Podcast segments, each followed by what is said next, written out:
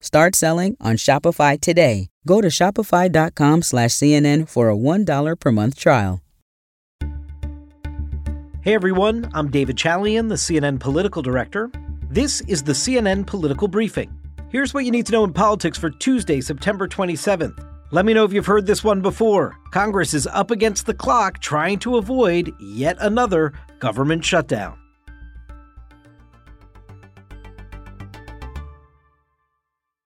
It seems nobody loves a deadline as much as the United States Congress, and that's saying something coming from a journalist. But here we are again, folks. The Democrats in the Senate have released a government funding bill, but there are some complications. Mainly because Senator Joe Manchin, the Democrat from West Virginia, has attached a permitting reform proposal to the overall continuing resolution, the bill that funds the government. And what this reform proposal would do is that it would speed up the process of companies getting permits for new energy projects. That includes, as you might imagine, a natural gas pipeline that would run through Manchin's home state of West Virginia, as well as the Commonwealth of Virginia. We're not trying to eliminate any of the processes that we have. Uh, we want all the reviews and all the checks and balances. We just want to expedite them. You may remember that Joe Manchin was the critical linchpin vote for when the Democrats were finally able to pass that Inflation Reduction Act that you hear President Biden touting all the time earlier this summer. That's the bill that had the sweeping tax, climate, and spending measures. And Manchin, as you know, had been reluctant to get on board with this big spending plan for much of a year and then finally got on board. Well, why did he get on board? It seems he agreed to get on board with the Inflation Reduction Act in exchange for support on his permit proposal. But Republicans and even some of his fellow Democrats have issues with attaching this proposal to this government funding bill.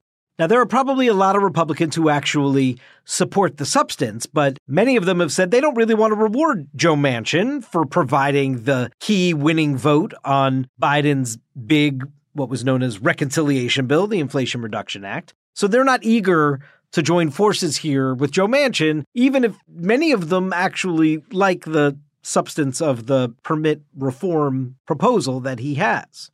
That's led Joe Manchin to call it, quote, revenge politics against one person. Senator John Cornyn, the Republican of Texas, told Politico Given what Senator Manchin did on the reconciliation bill, it's engendered a lot of bad blood. There's not a lot of sympathy on our side to provide Senator Manchin a reward. Senate Minority Leader Mitch McConnell has urged his colleagues to vote against the measure. Here's what Manchin had to say about that earlier today. I'm not going to second guess what, what Mitch would do and what his motives are. I think there'll be a time when he looks back, if he really evaluates this well, that we've never had this opportunity to take a major step forward that we're all in sync with. Permitting reforms need to be done for the United States to meet the energy challenges. Senator Richard Shelby of Alabama, he's the top Republican on the Senate Appropriations Committee, he said he's going to vote against the measure because of the inclusion of this Manchin proposal. And here's what some Republican senators told my colleague Manu Raju up on Capitol Hill. I'm going to look at uh, Senator Manchin's proposal. I think it's going to fall short of what we'd like to see. And as I've shared with Joe earlier, and I don't think that the, uh, the legislation he's proposing is going to do what he would like to have get done. But it's not just Republicans who don't want to give Manchin some comfort here and provide a victory. It's Manchin's fellow Democrats in many cases who are simply opposed to the policy, and they were not party to the deal to get Manchin's vote on the Inflation Reduction Act. So you see some liberal senators expressing real concerns here over the environmental impacts of these permitting reforms. Bernie Sanders, the independent senator, self declared Democratic Socialist from Vermont, urging his colleagues to oppose what he describes as a quote, big oil side deal. Here's what Sanders said on Twitter quote, I will not vote for any bill that makes it easier for big oil to destroy the planet, and that includes approving the Mountain Valley Pipeline. Now, as I talked about earlier, Manchin's proposal would indeed speed up the permitting of energy projects, including that Mountain Valley Pipeline, a project that runs through his home state of West Virginia as well as Virginia. And today, Virginia Senator Tim Kaine, a Democrat, former vice presidential nominee, also announced that he would vote against the bill because of Manchin's add on. The pipeline runs through Virginia for 100 miles and takes property from landowners. But I was not consulted as a deal was struck to approve it and thus not given an opportunity to share my constituents' deep concerns, Kaine said in a statement. So it seems like Manchin is being squeezed on both sides here, and it's unclear how he plans to get the 60 votes needed.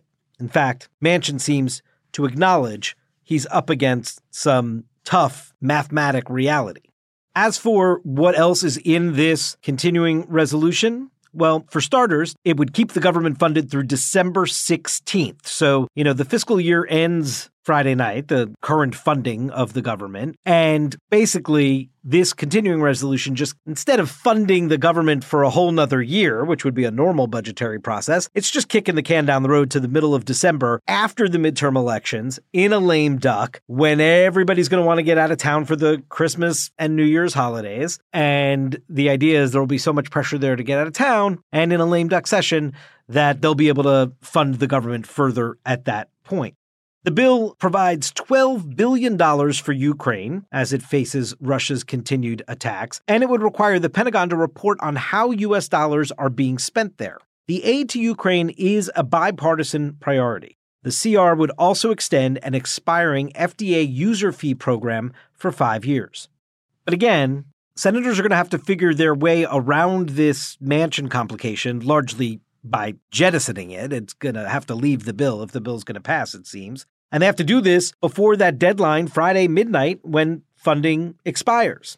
This is a picture you've seen before. We have seen Capitol Hill leaders negotiating until the very last minute to fund the government, and that, of course, leaves virtually no room for error in a whole series of events where any one senator could slow down the process beyond the deadline and actually cause the government to shut down, if partially. Nobody on Capitol Hill wants to be in Washington on the Hill right now. Remember, a third of the Senate is up for reelection, the entire House is up for election. Those folks want to be back home and campaigning as we are now six weeks away from Election Day. So that should help grease the skids here a little bit to avoid a shutdown and get the government funded. But it's Congress, so stay tuned.